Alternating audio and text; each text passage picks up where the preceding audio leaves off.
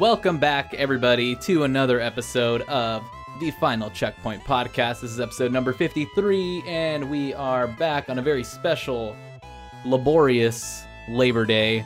That's right. Ben and I are here. Ben, how's everything going? I'm a little thrown off by the new improv intro that just happened here. Sorry about that. Yeah. It's Labor Day, man. I'm just winging it. It's Labor Day. It's a vacation over here. Yeah. Things are okay. I mentioned before the show to you that bad news, or bad happenings. Tell me these bad happenings. So, I was playing Doom Eternal on my computer. My new computer that I just built not a month ago. I went to shut it down, and it was like, oh, shut down and install updates. I shut it down, and then I just hear it on, like still on. So then I turn my, because it's connected to my TV, so I turn my TV back on. And there's no output to the TV, but the computer's just on. Eventually, I figure out there's a flashing light on the motherboard indicating a CPU problem somehow, even though I just used it and have been using it for a month. Oh my gosh. So I don't know what that means or how something could fail like that. You know what I mean? Like, usually you get that error when you build the PC, not a month later. Yeah, not after you've been using it. Yeah. And it happened at such a weird time where it's like, this was clearly when it was doing a Windows update that this happened. Something happened. Oh, crap. But that's like to the BIOS. So now I got to go and see if I can flash the BIOS and if that does anything. And then if that doesn't do anything, I got to try and take out the CPU and put it back in, which means I got to find my thermal paste and all that shit. Because I'd have to undo that and then redo that, which is not fun. And then if that doesn't work, I have to RMA the board, which is fucking stupid because it all worked. Like, how do you go from working to not working? And this happened, of course, when I was going to go to bed, right? It's like, oh, yeah, it's time to go to bed early so I can wake up for the podcast. Oh, the computer's broken. Guess I'm staying up for another hour and a half to dick around with it and not fix anything.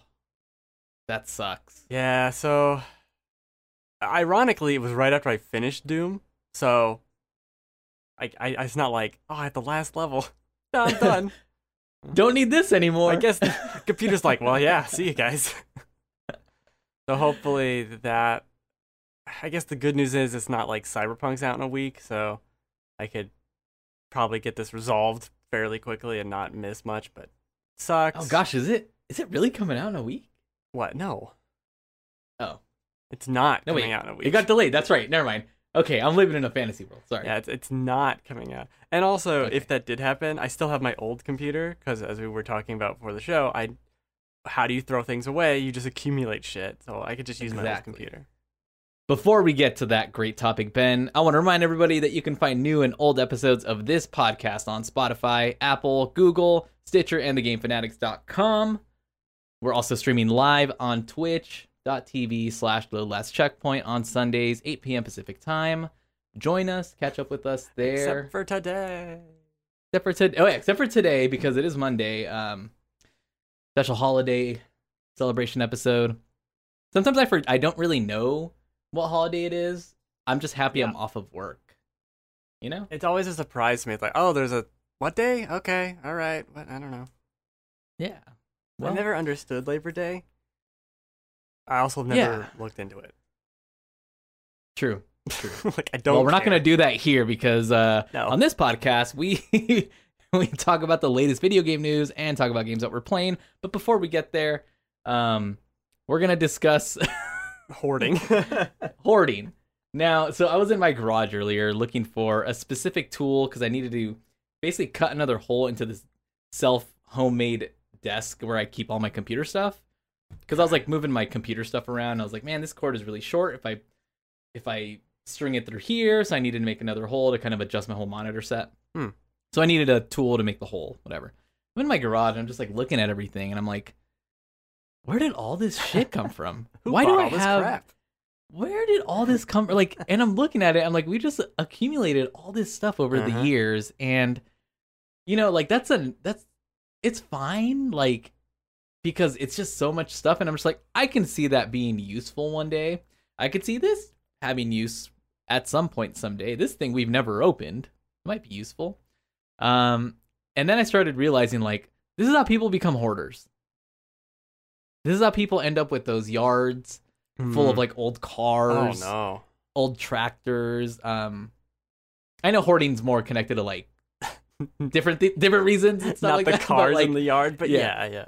But yeah, like more they have like more like emotional and mental distress when it comes to hoarding. But this is more like we just have a lot of shit, and it's just like, and kind of like on your side, you have your own type of hoarding that you have. Right. Well, I have basically every computer I've ever owned. I still have.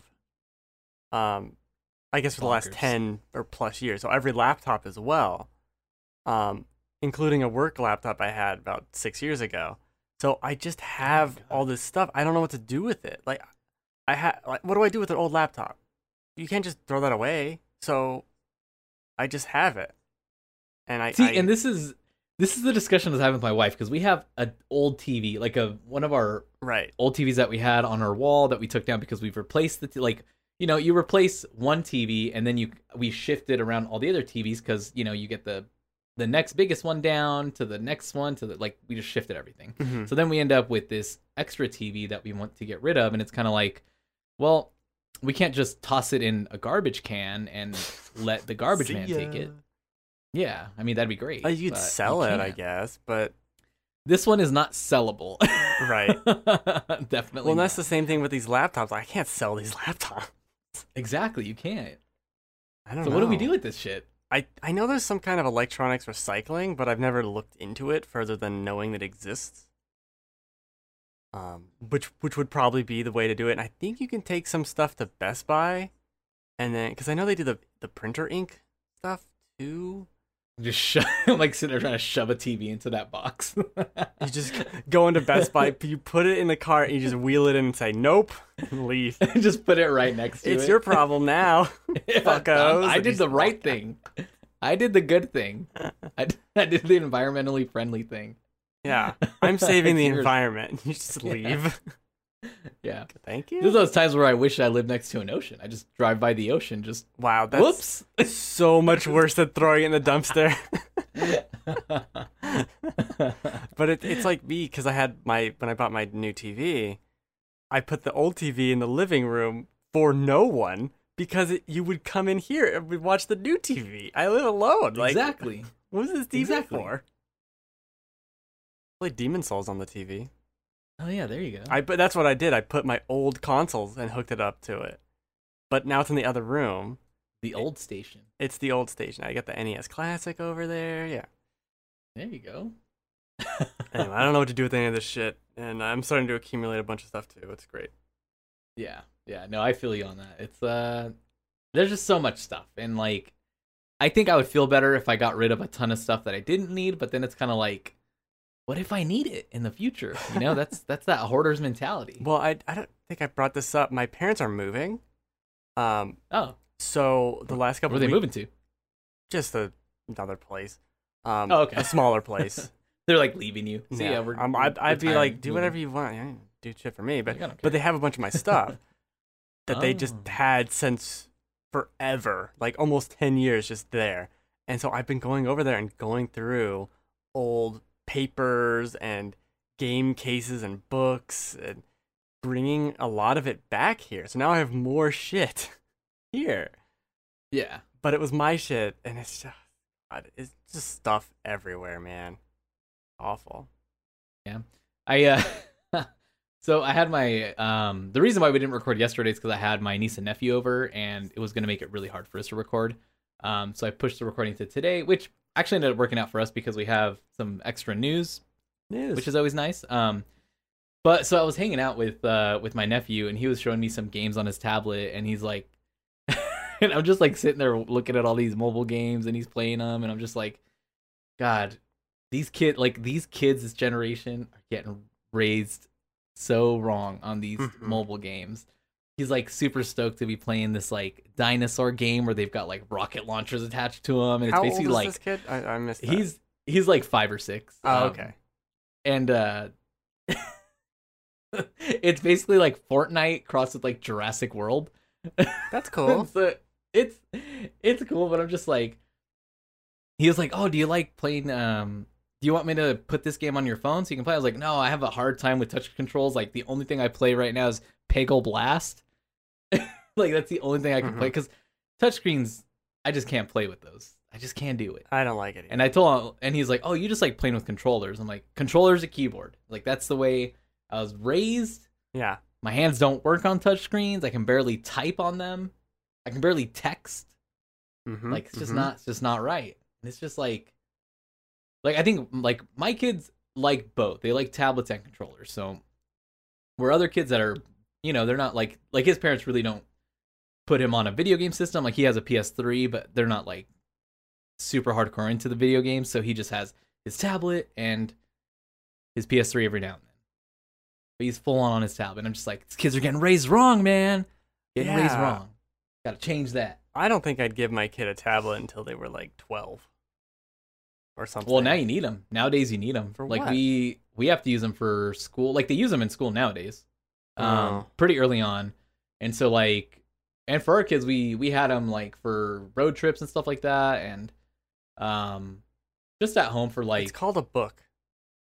Oh, they do that too? Okay. I read those Captain Underpants books. I mean, they do all the things. The thing is, they just devour that stuff so quickly. We have to keep rotating more things. I wonder what we're doing to the nation's youth with all this technology. Yeah. Well, it's been even crazier with this whole pandemic stuff to try to find more and more stuff to entertain them. Entertain yourself. You're a kid. Play with toys. Oh, we do that too? You get them toys? Kids are dumb. Board games? You know what? Kids are dumb. I'm done with it. I think the problem is they're getting too smart. Is that what it is? Yeah, because they've got problems with their tablets and stuff. I'm just like, I don't know how to do this. I don't know how to work this thing, man. You tell them to figure it out. It's your tablet. I do. I'm like, you know what? Even the Xbox, they're like, hey, the Xbox is doing this thing. I'm like, I don't really know how to work the Xbox. I'm sorry. I'm just, you're on your own on that. I think we're all stupid and kids are the worst. Yeah, you can say that. And I want kids, but they're still stupid. Anyways, Ben, we are a video game news podcast. I think we should get to some of this awesome news. What's our topic of the show? Let's dive right into the biggest news of the last week, which was the Mario 35th anniversary extravaganza direct thing. You're the Mario. Yeah, they just put out. Didn't even really tease. Just happened. Yeah, they kind of just bombarded us with a lot of Mario. A lot of Mario. So there's a bunch of different things in here. Let's just start with how it's listed on the doc. With Mario 3D All-Stars, which is out in what, like 10 days? 11 days from this recording. Yeah. Which includes Mario 64, Mario Sunshine, and Galaxy. There's also this weird thing about it's going to go away at the end of March, which is odd. Like, they're only going to sell the physical until March, and then they're not going to let you buy the bundle of those games until March. Really weird. Really weird. I would assume that's because then they're going to have them a la carte after that point. Yeah. Like, this is just a special deal. They can't. You can't buy this and download it, and then March comes around and they're like, nah, you can't run this anymore. So they have to still have it on there, and it makes no sense to not keep it there. It is odd, though, and the way they worded it was especially strange. Like, they're just going to remove it, and people are talking like it's the Disney vault. Well, that's stupid. That was always dumb. We're going to put it in the Mario pipe. No, yeah, the Mario question mark block. It's awful. But I like this collection overall. I would have liked Mario 64 to be in widescreen. There's some weird things with it. Like, I'm going to wait for a review to kind of go into the negative and positive points of it before I buy it. But I probably will get it because I do want to play Sunshine, and Galaxy's great. I haven't played that in 12 years, so that'll be worth it. Yeah. Yeah, I want to get it because I haven't played all the way through Sunshine, and I also haven't finished or ever played Galaxy. Oh, yeah, definitely get it for that. Yeah, I definitely don't care about Mario 64. I would have preferred Mario Galaxy 2, because that's another one that I've never played, over Mario 64, which I'm just tired of looking at, to be honest. Same. I do kind of want to play it and beat it just to say I have. But I never beaten it. But that game is just not fun to me. It's really hard to go back to Mario 64. If you didn't play it as a kid, Jesus Christ. That it's unplayable. If you have no nostalgia for it, there's no way. So there's that. Happy fun time. They did make Sunshine in widescreen, and they're kind of up-resed, I guess you could say. So that's cool. As much as that was a 480p. I think Galaxy also was a 480p game. Jesus. But it remains to be seen what they did for certain control aspects. Like, the GameCube triggers were... They were pressure. So you could squirt the water out at different pressures. But the Switch doesn't have that. So I wonder what they changed for that, and also for the motion controls in Galaxy. Yeah, I can't wait to see the adjustments that they make for Sunshine. But that's exciting. This is good news. This is pretty much what we thought was going to happen. So yay! Moving on to Mario 35? Yeah. Is that what it's called? Super Mario 35? So I thought Mario 35 was like the name of the Battle Royale one, like the one that's going to be on Nintendo Online. I think that's what it is, right? I don't even care enough to look. But it starts on October 1st. This is like Tetris 99, where you can see all the screens on the side, and you're running through Mario 1, hitting bad guys, and they pop over to someone else. That's neat. I'll try this out, but the internet on the Switch is so terrible, I don't know how long I'll try this out for. Yeah. It worked okay with Tetris 99. Yeah. So I imagine this would be pretty good. Okay. We'll see, but that's another thing that ends at the end of March, because of reasons, I guess. I don't know. Yeah, that's a weird one. That's another one of those, like, let's just remove it. It's like, why? Why are you making this such a limited offer? What if we made games and only had them available for 6 months? Huh? What? Yeah, like they're going to lose the Mario license or something. It's like, you're Nintendo. Someone was, I forget on what show, talking about it, where they put out Tetris 99 as a thing you could buy. And they were saying, well, maybe they'd do that for that. But I don't know. It is strange, and I don't think... To me, this seems like Nintendo doesn't trust having a large player base for something. Like, they want to avoid the scenario where there's no one playing it, so you make it limited so that everyone plays it for that 6 months, and then it never has that year after release when no one's there. Which I guess is smart. I don't know. This game seems like a fun... It would be a fun single-player game, too. Just simulate it. I don't care. Just pretend that it's online. I don't know. It's like Mario Kart Tour, where, oh, yeah, I'm racing all these people. Like, you know, you're not. But it felt good enough. Yeah. I'm excited. I think this one's going to be fun to try. Tetris, to me, gets a little too intense and a little too difficult at a certain point. Once you reach, like, the top... Yeah. Top 30 or something. I mean, at a certain point, it's just like, I can't take this. It's too much pressure, but I can imagine Mario would be really fun. Yeah, and I like seeing games that take that formula in different genres. Yeah. Cool. Speaking of different genres all together, Mario Kart Live Home Circuit is out in mid-October, October 16th, and it's a augmented reality kart that you get a real cart with a camera on it, and then the camera feed is to your Switch, so you can watch it race around your house in a custom track you made. Yeah, which is really stupid, but also really cool. Like, it's, you know, I think cool for the younger crowd. Yeah, I could not see myself wanting to play this. No. I think if it's something my kids wanted to play with, like setting it up and trying it out would be really cool, but. Other than that, that's about as much appeal as it has. If I had, like, it's yeah, like I don't know how well this is gonna work on carpet, and everything is carpeted. I feel like most places have carpet in them. Maybe that's just me, and where I've lived my life is mostly carpeted. Yeah. But I don't know how it's gonna ruin the game if if the dog attacks your Mario Kart at in the middle of the game. But that would be really cool, where you're just playing the game, like you're racing on the track, and then you come to the track and there's just a dog in the track. Like, get out of the way. Yeah. I wonder if there's a horn functionality and you could press a button and then the little cart honks in the world. It'd be cool if it shot things, you know? Well, that seems like it's not going to work. They do that with Legos. It was neat, like if you get hit with a shell, the car just stops. That's cute. Yeah. This would be fun if you had like a house in Home Alone or a house in a movie where it's just giant and you have a bunch of shit in it, as opposed to an actual real world house where this would not work at all.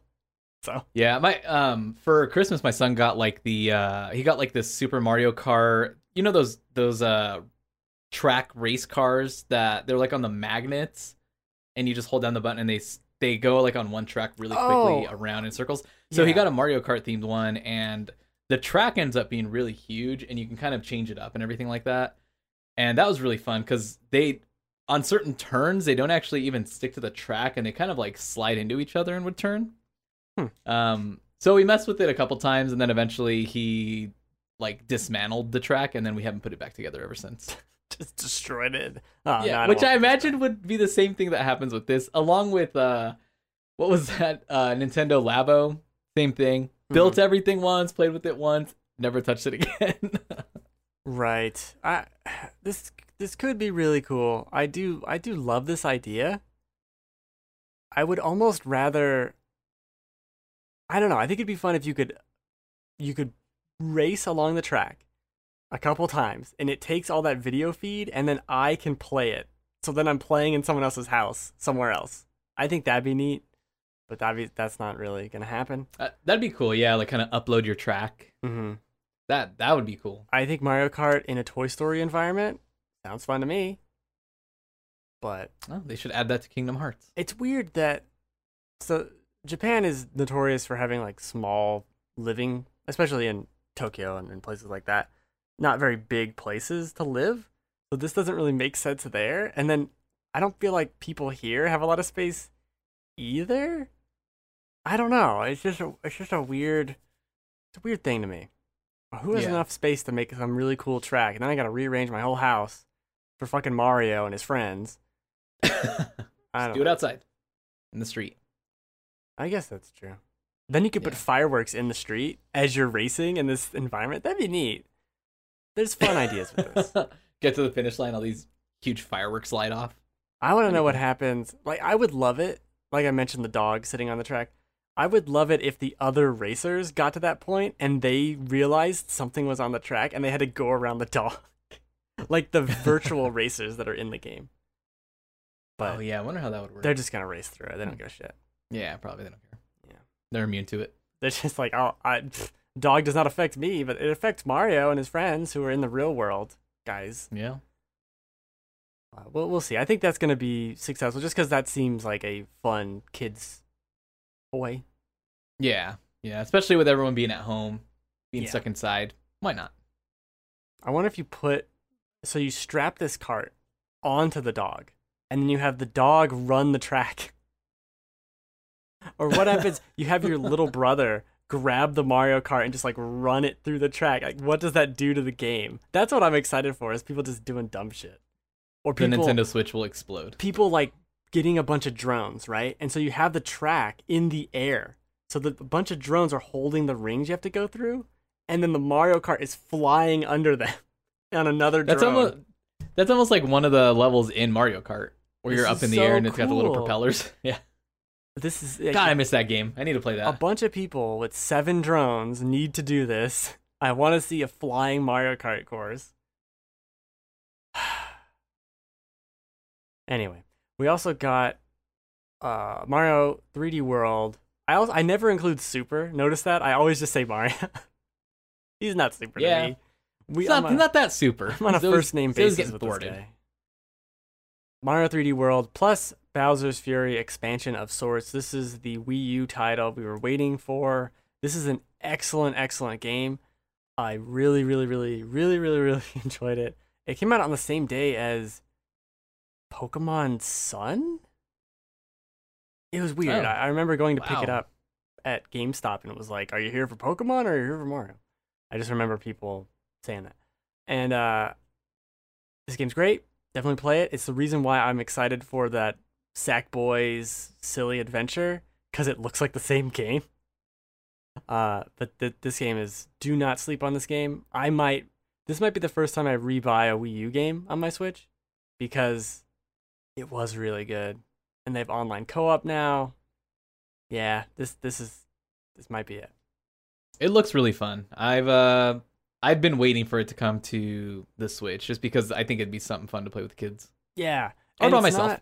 Not, it's both. It's great. It's not like the new Super Mario games multiplayer, where it feels a little too competitive for me and too chaotic. I feel like you can kind of all participate, and it's not the chaos of those games. And that is... February 12th. You must have gotten this date from Europa. I definitely did. Yeah. My bad. That's fine. I remembered it was February. That's good. Dang it.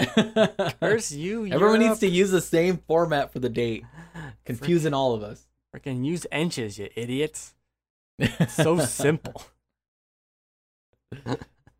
And that concludes the Mario portion of the show. It was, I think, one day before a year since their last Direct. And I don't know if this counts as a Direct, but I guess I'll give it to them. So that's nice. Yeah, it's really weird to have no warning about a Direct. And just, like, all of a sudden it's, like, either within 24 hours or it's, like, all of a sudden they just, like, stealth drop it. It's just kind of odd.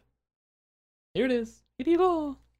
Hamayo. And the strangest thing to me is we knew stuff like this had to be coming, that we knew they needed some kind of fall for the Switch.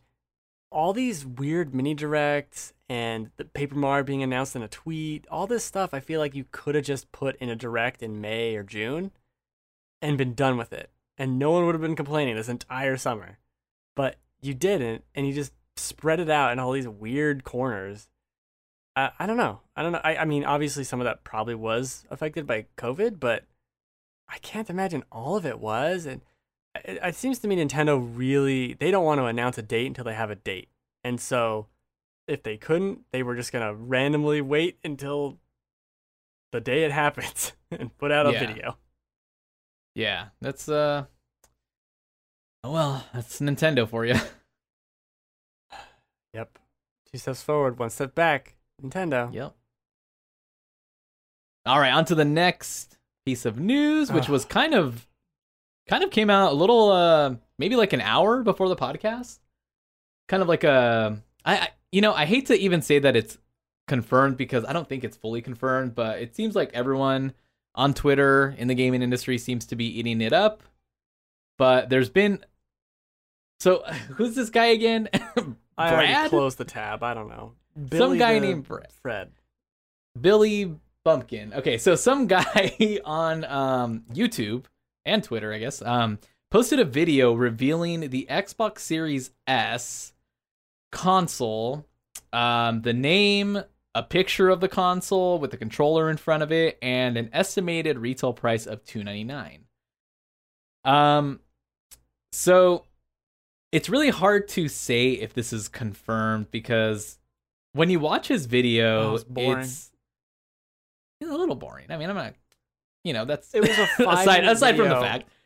And it was so I watched 30 seconds. I was like, I can't watch this. It doesn't seem real. It seems so fake. I hate the waffle iron design, but I'll live with it. Yeah, I don't know. It was boring. It was a boring video. The guys bored me very quickly. So CNET's reporting it. I mean, tons of people are. So his name's Brad Sams. Good for him. Yeah, Wario 64 is reporting on it. People are linking back to it, so I don't think it's like it hasn't been confirmed by Microsoft, but it seems like it's a leak. But yeah, I mean the price point wowould be great. $299. We're not really. It doesn't really say much about the hard drive space. Really anything else, I don't think. Who knows? The video was so long and boring, it might have been in there. Yeah, I didn't stick around for any of that. But I don't think he even mentioned it because I'm not seeing it in any of the reports. But It seems really, I guess, like, we know this is real. Obviously. Yeah, I mean, we know the Series S is real for sure. But this video. This video is suspect. Yeah, I don't know about this. But can you imagine, like, if that's the price of the Series S, $299, that thing is going to sell. Yeah. That thing is going to sell. That's a good price, especially this year. Yeah. The longer this goes, the more I'm thinking the PS5 is $600.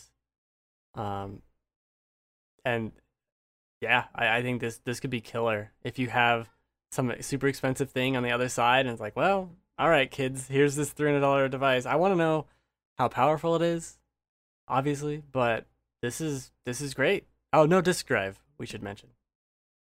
Yeah, it is it's basically like the all digital edition of the Series S, Series X, whatever. The Series something or other. The Series, whatever they're calling their next Xbox. Yeah, it's, people are bringing up that he's followed by, like, reputable people like Aaron Greenberg and Greg Miller, Microsoft, all these people. So, I mean, could be a pretty legit leak. It's just, without nothing being fully confirmed, we're going to consider it a rumor. But, okay, I have a question. Maybe you don't know the answer to this. But did he found, how did he come across this information? You know what I mean? And if he has a leak, like, okay, someone leaks to me the Series S, and then I'm going to make a video about it, all right? Do I then make the most boring, unexcited video about it? I don't know, man. I tried recording, like, okay, I can't really speak on that. I've been trying to record a Let's Play on Spiritfarer all day, and just getting the intro out has been a struggle. So, and I know recording content isn't always easy. So, and I don't know if maybe there's just very limited stuff he can reveal, because maybe it's just a leak to him that he's been waiting on, getting like any sort of not clearance, but like, hey, maybe they're about to reveal this week, and like, or maybe even tomorrow. And so he's like, I can leak it now. I don't know. Who knows? Why would you put out? It's a 5-minute video, and it is boring. It is so boring. Like, be excited. Oh my gosh, this is the new Xbox. This is what it looks like. It looks like it has no disk drive in. And look at this, and look at this, and look at this. But it's like, this is the Xbox. And it seems to fit in with previous information that it is the Series S. Fuck, am I on NPR right now? Yeah. God, I think the fact that we didn't get as much information, like we got the picture of it, the fact that it's an all digital edition. That's the thing that bothered me. It was just like the video is just a picture of it. Put yourself in there. You've got like 2 minutes of information, buddy. Why is this thing 5 minutes long? Why is it 5 minutes? Why, like, put yourself in a green screen. Get a shitty green screen. I don't even care if it's just a square and you can see the background of your house. Put yourself in it so I can see you talking and excited about it. You get rid of that. Isn't he in it? And you have no enthusiasm, and your video is too fucking long for me to care about. I don't trust you, Sam Ellis, two first names, whatever the fuck. Brad Adams. What's his name? Brad Adams, isn't it? Brad Adams. I already forgot it. I'm sorry. Adams. You know what? I'm sure he's a great guy. Fuck him. Oh, jeez. Okay. He broke my computer with his shitty video. I'm sure he's a great guy. It's just hard to believe this news. I'm sure he's just boring, too. Out, but... All right. Moving on. Go play the video right now. Tell me it's not boring. I didn't watch all of it. No, of course you didn't. It was... You're right. I think once I got all the info I felt like that video was going to give me, I was like, there's no reason to finish the next 3 minutes of this. That was a 2-minute video, max. What could he possibly be talking about for 5 minutes? For all we know, he told us how to solve world peace. I don't know. It might be there. When I first started scrolling Twitter and seeing pictures of it, I thought it was the... What is it? The... adaptive controller. Oh yeah, it does. That's what I thought it was. And then as I got closer, I'm like, wait, that's a controller in front of it. And then I started reading the headlines of like Xbox Series S revealed and all this stuff, and then I saw the video, and he was talking about how his website is like shutting down because of all the clicks. Right. And then some guy commented, "Dude, you got like 5,000 views. Relax." Yeah, that was the weird thing. I could not stop laughing. But, like, but I mean, some server hosts kind of suck. So even if you got 2,000 visits at the same time, it would crash. But yeah, you go on YouTube, but the video has, what, 15,000 views or something? Yeah, dang, that's a lot, because when I watched it, it was 8,000. So that means, I mean, it's picking up steam. I'm not gonna go find it again, but yeah, that's what it looked like. Yeah, something like that. Well, I guess, you know, I have a feeling they're probably gonna confirm it and tomorrow. Yeah, I hope they confirm it, and this guy is wrong. That's what I. Oh, jeez, he's off. Not to spite him, because I don't like this guy, but just because that'd be funny. No, this is actually the Series S. It has a disc drive, it looks completely different, and it's $500. Like, what? That'll just happen. The war has begun. And Sam Adams, or whatever his name is, has to retire. Sam Adams, the war has begun. What's his name? Brad Adams. That was close. That was closer that time. Oh, yeah, for sure. All right. Moving on to some more news. More news. I don't care about the quick story, but you can talk about it. Yeah, quick little update. Minecraft will be receiving a patch update on the PlayStation 4 for PSVR users. You'll be able to play Minecraft using the PSVR later this month in a patch. Yeah, I thought that was pretty cool for people that have it. It's always good when something new that people will play comes to the PSVR. Sure. Exciting. I'm into that. Let's talk about this NVIDIA conference. Ben, I'm going to let you take the reins on this because I am not very tech savvy when it comes to this stuff, but I want to hear your thoughts on the NVIDIA conference. So I love it. Right before the Nintendo thing, so it's been about a week now. I think it was last Monday or Tuesday or something like that. But NVIDIA revealed their 3000 series graphics cards, the new line. Right now we have like the 2070, 2080, whatever. This is the 30, 70, 80, and 90. The 3090 is this giant beast thing that really no practical, normal, average consumer needs. But the 3080, I think it's like $700. And the 3070 is $500. I wasn't paying that much attention because I don't want to buy these. Because if I pay too much attention, I will want to buy them. But those are great prices, and they're great cards. The performance, even of the 3070, is better than the 2080 Ti, which was $1,500, or maybe even more. But now, like, the resale market, it's hilarious. The resale market for that card is now like $450. Like, it just tanked its price. Yeah, it did. It did. So I think the 3080 comes out this month, and then the 3070 comes out next month. Again, details I did not want to pay attention to because I do not want to get into my head I need to buy new graphics cards since I already did like a year ago.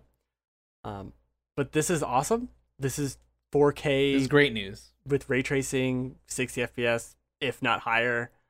It's awesome. This is way better than any of the consoles you're probably going to buy in the fall. I will personally be waiting for either the 3080 Ti or just the 4000 series. But before I upgrade, but this is awesome. I love NVIDIA. I'm a big NVIDIA stan, like above anything else in terms of hardware wise. I love NVIDIA. Nice. You can do no wrong. Okay, plus, cool. You can put the graphics card in your oven. Did you see that? Yeah, apparently that's how you make it. It comes in flat. You throw some water on it, put it in the oven. It's like a shrinky dink. I don't know what that is. Kids, ask your parents about a shrinky dink. You don't remember what shrinky dinks were? I don't remember. It was one of those infomercial, shitty commercials that would play on Nickelodeon in the mid '90s, and it's like a little thing you would draw on, and then you I don't even remember now, but it like pour water on it or put it in the oven or both. And then it would shrink into this little, instead of being a paper thing, it was now like a hard whatever that was colored. I don't know, man. I just saw the commercial 20 years ago. I'm going to Google shrinky dinks for you. All right. Well, Ben, not to take us back to our topic we were just previously on, but there's been an update to the Xbox Series X, Series S news. Breaking news. So... Windows Central is reporting that the Xbox Series X will be $499.99. That's what I thought. Xbox Series S, $299.99. Both consoles will launch on November 10th. Ooh. You'll be able to have a monthly plan you can pay for. I think they're like the Microsoft Store. Yeah, they were doing that with the One X. Yeah. So Series X will have a $35 plan, while the Series S will be $25. They even have a little nifty video showing that the Series S is almost like a, I would say probably about half the width of the Series X. Does it look like the waffle iron? Yeah, pretty much. Okay. Kind of. Is Sam Adams in this video? It's not. Of course he isn't. He's boring. His. I don't think it's his. It's good. Coming straight from Windows Central, but perfect. Yeah, looks like their whole Microsoft is set to hold a press event soon to showcase the next gen console pricing. And it's yeah, I don't know. I think this means that we could hopefully expect Sony to reveal their price. I'm telling you, I'm expecting theirs to be $600. I really am. Yeah, I can totally see it too. I know we had that thing back in February that was like the internals are about $500. I don't know how, dude. That thing is packed with technology, and that controller seems to be a hefty boy. That thing's expensive. That thing is expensive, and they're proprietary stuff too. This is why Microsoft can make it cheaper. It's because they're using like off-the-shelf nonsense. Sony went and made like a whole system bus that does the I/O speeds for their hard drive faster. Like they went nuts. I don't know. That's where you get into costs. Oh Sony. All right, I'm gonna play this Rinky Dinks commercial on the watch. I'll tell you what it is. Oh, good lord! See if you can hear it. It's not playing. Oh, it's real quiet. So I'm just gonna watch it. I'm gonna let you know about Rinky Dinks. So there's these kids, and it's a piece of paper. You color it, and then it's like a full size piece of paper. You know, 8.5 by 11. Okay. You put it in the oven, and then it shrinks into this tiny little thing, and now you have like a hard plastic little paper toy to play with. They had gummy bears. I hate it. I didn't say it was good, but I'm saying you should know about Shrinky Dinks. I think I'll just have to look it up. If you saw the commercial, you'd probably be like, "Oh yeah, that's shit," because it's shit. Oh yeah, Shrinky Dinks. Yeah. Never had one. Kids, ask your parents about Shrinky Dinks. Oh, there. First thing that comes up, Shrinky Dinks. It sounds almost like a racial slur. Look at those Shrinky Dinks over there. Somebody made White Claw Shrinky Dinks. Oh jeez. I do remember those. Okay, yeah. See? Never had one. No one did. Had one. I think I might have done it once or twice. Because it was like a fad thing. Maybe when I was really young. I don't know. I'll ask my mom. Hey, did you ever do Shrinky Dinks with me? Did we ever Shrinky Dink? What? Don't talk to me. Ben, we're going to skip the last story that we have. Because I don't think it's super important. I wanted to just mention some items that are coming out this week. Oh, you're skipping the other thing. That's fine. What other thing? No, you're good. The Ubisoft thing, right? Yeah, that's fine. Yeah, that was kind of news, I think. Yeah, games coming out this week. Kingdoms of Amalur: Re-Reckoning out this week. I can play that 8th. On my new computer. Oh wait. The more I hear about this game, the more I want to actually play it. Good game. Yeah, it looks good. I was watching some gameplay of it, and I was like, oh man, it does look pretty damn good. The Outer Worlds, Peril on Gorgon DLC is coming out September 9th, a game that I still want to play that I just haven't gotten to or back to. Not the Outer Worlds. And then Borderlands 3 continues with its DLC, Psycho Krieg, I don't know, and the fantastic Bustercluck. Another game, Borderlands 3, I just didn't really care for its release, but I don't know. I think it'd be still fun to play. I just, for some reason, every time I hear about that game and I just think about the guy, what's his name? I don't even remember his name anymore. The guy in charge. Randy Pitchford? Guy. Yeah, I just see his face and I get grossed out. What's his face look like? Does it look like Brian Adams or whatever his name is? No, maybe. Maybe they're both just the same looking. I don't know. Anyways. Games coming out. Some good stuff. Good stuff this week. People out there. But. Indeed. We're going to move on to games that we've been playing Ben, I want to start because I want to tell you about a little game that I've been playing. Okay. Cue the sad music. That was very happy music for sad music. I know, right? I'm just kidding. So we talked about, I think we mentioned Spiritfarer like not too long ago on a podcast, and it just didn't seem like my cup of tea. I thought maybe it was going to be like this narrative talking game or walking game where you just talk to people and it's sad and mopey or whatever. And I was just like, don't even care.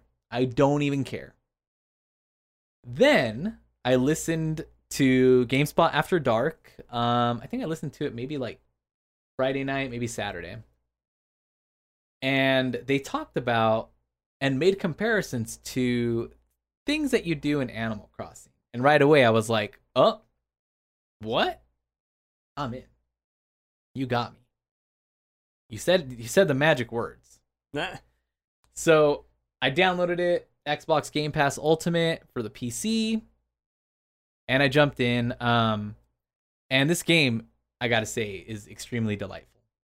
It is basically the way the game works. You are a Spiritfarer. You basically guide spirits from, I guess, from wherever they're sitting with their unfinished business into the afterlife. So you're the new Spiritfarer, so you're getting your boat, which is very like small and janky at first. And you're kind of working your way through like to different islands and upgrading your ship. You're collecting people to help manage your ship. And you're also going to be collecting spirits to guide and to do errands for, because basically they have like something that's keeping them there.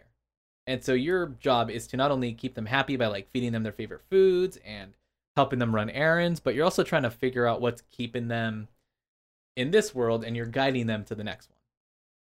So it's got a little bit of platforming, not like platforming to where you jump and die, but like you have to jump up and like get to certain areas to like get items. And it's got this cool little like management sim to it, because you have to manage crops and a garden on the boat, and you have to keep your people that are on the boat happy. You got to expand your boat. You got to upgrade it. You got to craft, you got to collect. You got to like collect materials so that you can upgrade. You got to upgrade your boat. You got to upgrade your blueprint table. Like, it's just this game that ended up being way more than I thought it was going to be. And it's just really like cool. Like the animation is beautiful. It looks almost like a cartoon from like the 80s and 90s kind of like, I kind of compare the animation a little bit kind of like, 101 Dalmatians, like kind of that style. Ugh. But a lot cleaner, not like that, not gritty, I guess, but like a little bit cleaner in the way the characters move. And you get to hug each other in this game, but it's not just like grabbing two NPCs and like sticking them together. It's not like Fall Guys. It's like full animated hugs, and it looks like awesome. Like, it's such a great little game, and it's given me this like joy that I didn't think I would find not really in this game, but in any game, to be honest.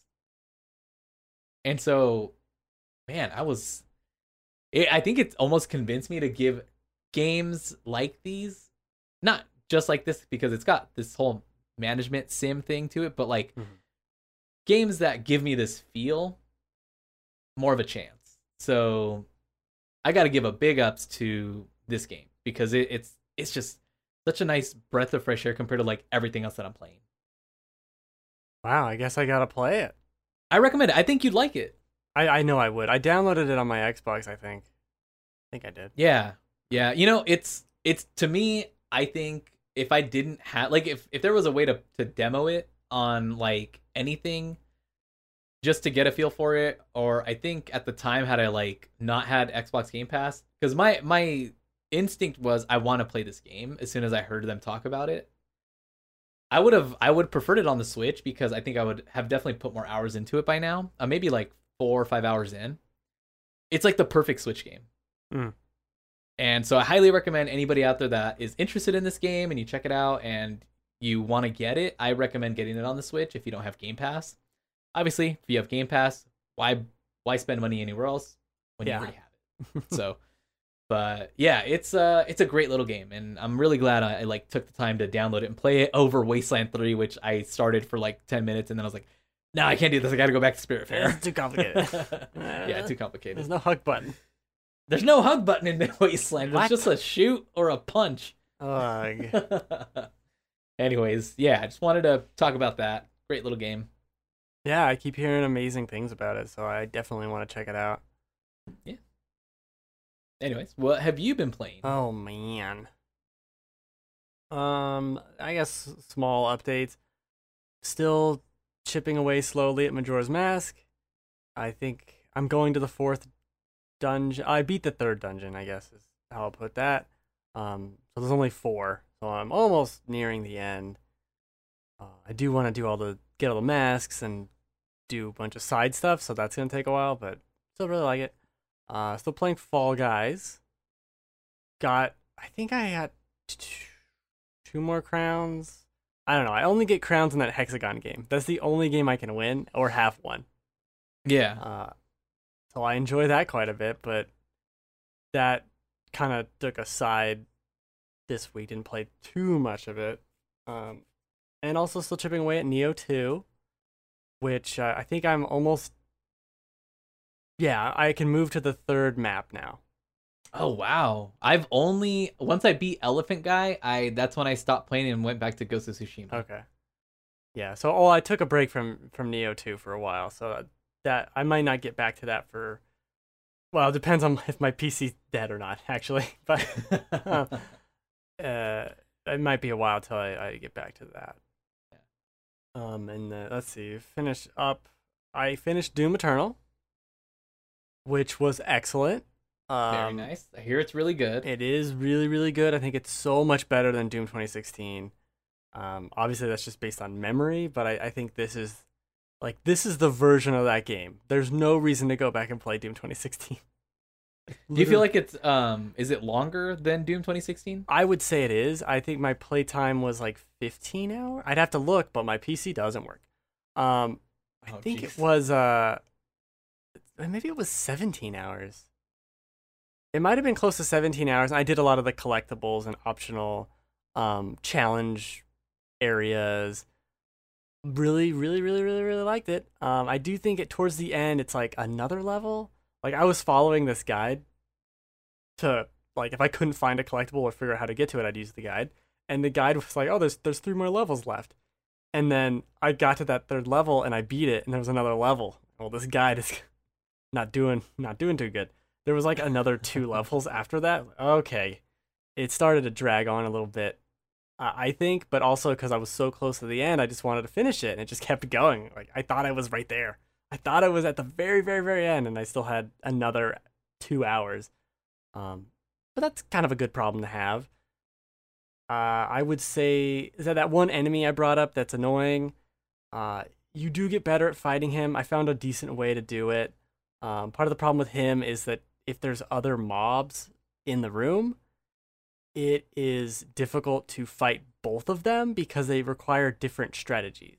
Like for this dude, you can only hit him or hurt him when he flashes green. So you have to be like watching him and paying close attention to him and basically just almost standing still at a perfect spot and dashing when you need to and waiting for him to do that and hitting him. Whereas with all the other enemies, you want to move constantly and never be standing still. So both of those, like you can't fight both at the same time, and that leads to situations that aren't ideal. But that being said, you only fight him maybe 5 times in the campaign, maybe 6. I don't know, but it wasn't that egregious as I thought it could have been. Yeah, which is great. And I did get better at fighting him. I do think the game could use maybe 1 or 2 more enemy types because, again, by the end, it's like another mob of the same things again. The only big complaints I have are with these boss fights. There are 3 or 4, maybe it's just 3, boss fights in the game that aren't good. Okay. They're bad. They're not very well designed, in my opinion. They're well designed, but not for this game, like or to be fun. There's one. Are they, like, frustrating, or they're just not well designed? overall. No, they're well designed, but they're just like, this is not how you play the game. It kind of goes back to the annoying enemy where there's this flying boss and you have to shoot her, and once you get down her shield, you like grapple to her and punch her, and then you have to do that like 6 times. But halfway through the fight, or even before that maybe, the whole arena's on fire. Like, oh, I can't go out to the floor. I can only stay on these platforms because they're not on fire. And then there's enemies floating around doing their thing. And there's just a lot going on. And I have to fight the boss. And I got to worry about the floor being on fire. And I got to aim this weapon to grapple to her, to punch her when it needs to be. Like, this isn't... I feel like this is kind of a mess. Like, this does not feel... It just doesn't feel right. But I did get that fight, and I was like, okay, fine. It's not the worst, but it's certainly not the best. But then I got to the final boss, and it felt like a good 30 minutes I was fighting this final boss, because it's this giant thing, and you're shooting it, and you gotta just keep shooting it. But there's enemies everywhere, and I can't focus on the boss when there's enemies everywhere trying to kill me. And then the boss is like slamming his giant hands down in the area and like shooting fireballs and shit. And it looked like Final Fantasy summons at certain points where there's just like asteroids crashing into the environment. And then there's enemies everywhere. And it just didn't feel fun or balanced for that. Like, I should not be in a boss fight in any game for 30 minutes. Like, this is not a WoW raid. This is, I was going to say. This is Doom Eternal. Like, this boss fight should have been 7 minutes. Like, if they had made this fight harder, but made it like a 4-minute battle, that could have been incredible. Where it's like, oh, I pulled it off. Oh, man, that was so cool. But instead it was like, I'm still fucking doing this. And if I die, I'm gonna have to retry it. Like, this is not good. And it really, as fun as that combat is, the boss fights just, they do not need to be here in the way that they are. Like, I wonder if they tried these boss fights without ads, and they just decided they're not fun like that, or you need to get ammo, so you have to have weak enemies around to, it's like fodder, because I feel like if you were just fighting this giant thing or the flying lady, that could have been a fun fight where it's a 1-on-1.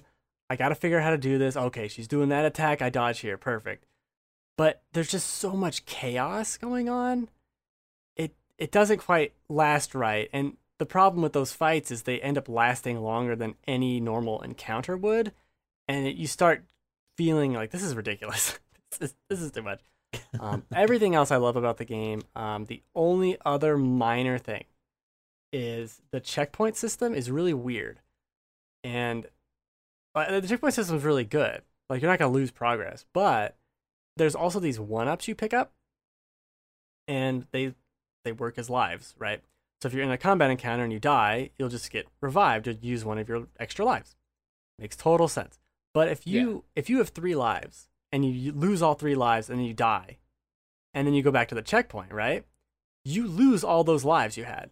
The checkpoint does not keep how many lives you had when you got to the checkpoint. So if you fail at that combat, like, oh, this is a really tough combat encounter, and I used my 2 lives I had, and then I died. Now I got to do that tough combat encounter again, but I don't have my extra lives. So, like, why are you giving away extra lives? Yeah. And the extra lives are there to help players that aren't as good. But if the players that aren't as good, they're probably using the extra lives, and they might be failing, and then they don't have the extra lives. Like, it's this really weird system. It never, like, halted my progress. I didn't die that many times, but I did run out of them, and I did... at one point have like 1 life, and then I lost it and I died. I was like, well, now I have to do this. I have to do this boss fight now with no extra lives. Okay. Let's see how that goes. And that it just feels like a weird element that's not properly implemented. I don't know. It doesn't make any sense for the checkpoint to delete your lives if you lose them all. That feels unfair. Yeah, that could be frustrating, especially if you die a lot, and then suddenly it's like, well, now I don't have the extra padding of the extra lives to go again in this round. Yeah, like, I'm clearly already having trouble with this area. I died against this fight twice. Now I gotta do it without extra lives? Like, well, that's harder. Yeah. But, again, the few times that did happen, it wasn't like I got stuck. I think the most I was ever stuck was on that flying girl boss, just because I had to play the game so differently from how I was playing it. Because it's like the small arena, half the shit's on fire. Like, it just, I don't know. It was a cool boss, but not for this game. It did not fit this game exactly. Everything else about it, I loved it. Thoroughly recommend Doom Eternal. So much better to me than 2016. And this was the first next-gen game I played. Like, as I was finishing it up, I'm looking at it like, this is next-gen. Because I was playing this in 4K max settings. Like, it looks phenomenal. And then my computer died right after I beat it, so... Oh, bummer. Rip. Yeah. But Doom Eternal is great. It only cost my whole fucking computer. I'm glad I did finish the game, because I was going to stop and be like, I guess I won't finish it for the podcast, but I pushed through. I'm glad I did, because my computer would not have worked, and I'd be like on the final boss. Oh, and you didn't get to finish it. Yeah, I wouldn't get to finish it. It's awful. Yeah. Womp womp. Womp. So I did get back into Ghost of Tsushima. Yes. I got the two different moves. So the one where you kind of like, you hold down L1, R1, and then he like flashes and kills like three people or whatever. Quickly. Oh, like he like zooms past. And then I got the other one. I think it's like ghost mode or whatever, where everything turns like black and white. Yeah. And the wind, it's just like windy or something. The wind is windy. It's like windy or something. That was one of my favorite story moments of the game. When you get that, and he's just like, fuck it. I'm killing these that fools. That part was really cool. Was I'm still in Act 2. I think there's still so much. I'm going back to finish clearing out the first section. I am liking the game again. I think I just needed a break from it for some reason. Okay. But now that I'm going back, I'm really kind of starting to really like it again. And I think there's still just some frustrating things with the combat that I don't like, but I think now that when you do encounter groups, because that's what the game wants you to do, like, it wants you to fight these giant groups of people, and it's not, once you have these other two skills, like, it's not as frustrating anymore. Now that I have the two smoke bombs compared to the one, and the sticky bombs that can hit people with shields, like, the gameplay with these groups of people isn't as frustrating. The thing I love the most is like the one-on-one duels that you have with people. That part's really fun. And the story, of course, story's really good, and the characters are really cool. I just got to like the part where you're helping the monks, so that part was really cool. And then I played more Final Fantasy XIV. I'm like maybe midway through Heaven's Ward, I think. And I'm starting to really hit like the dungeon heavy part of it, I think, because I'm starting to get a lot of like dungeon or like duties and stuff, which have been really cool. And I think I'm going to start picking up Samurai as another class that I'm going to play, because you can start it at level 50, and the only thing that you need is to own Stormblood and to have a level 50 in either like Disciples of War or Magic, which we already have, because we're like both at level 60. So like, even if you wanted to do it, you could. So I think I did do the quest to get it. And I just... Yeah, it's like pretty simple. Yeah, it's like, here, you want to do it? Okay, here you go. Here, go talk to this guy. Yeah, so I've already got like the first part of that done.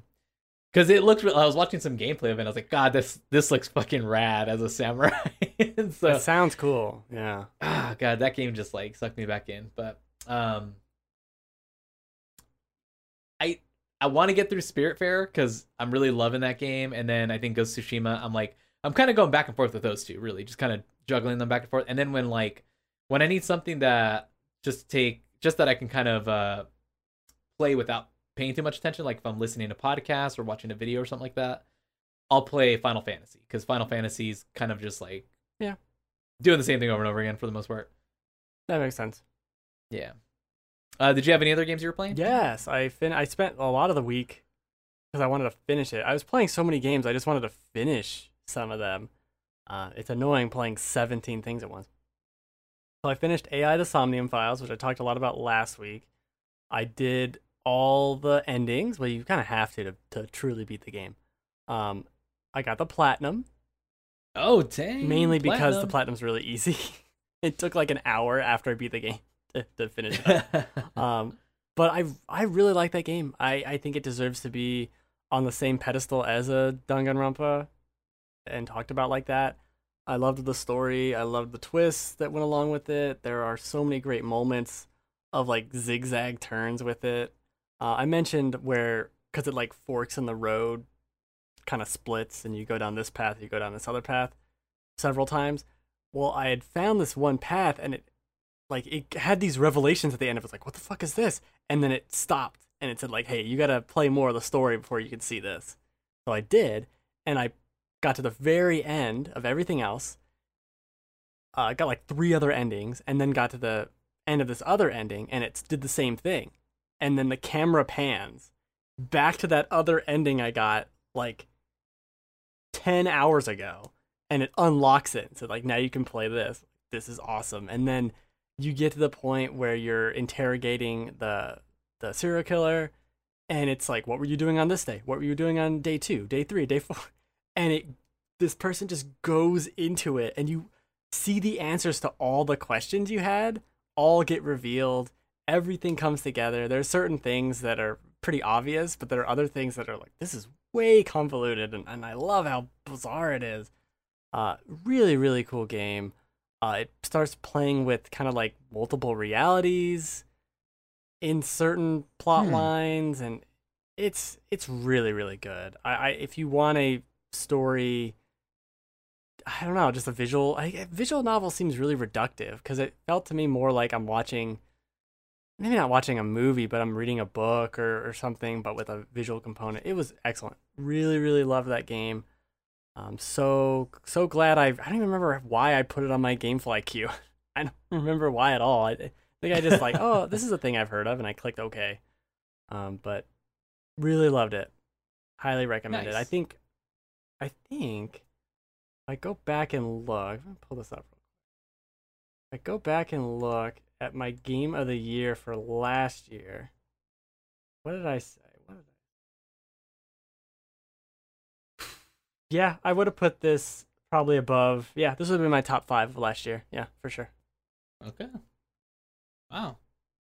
And that's it. Nice. Sounds like a good game. It is a good game. Are you thinking of checking out Wasteland 3? On my computer that works? Yeah. Okay, yeah. when you revive it? I downloaded it on my computer, yeah. Okay, cool. So, yeah, I'm thinking of jumping into that. Once I get a game off my list, I'm not sure which one, but right. Well, yeah, now, it's, you know, I want to focus on Nioh 2. Okay. Oh yeah. Shoot, yeah, I gotta get back to Nioh 2. Well, finish Tsushima. That's true. I do need to finish Tsushima. Cool. All right. Well, Ben. Yes. I think that's gonna do it for us here this week. We got some. What a great day to do. The podcast, because we got that Xbox news. So, you know, every now and then Monday blesses us with that. Yeah, that's gonna do it for us this week. Thanks again, everybody, for hanging out, for listening, for sharing, for subscribing to the podcast. You can always catch us here every week, or you can catch us live on twitch.tv/The Last Checkpoint. We'll be back recording Sundays. Just a special Labor Day celebration.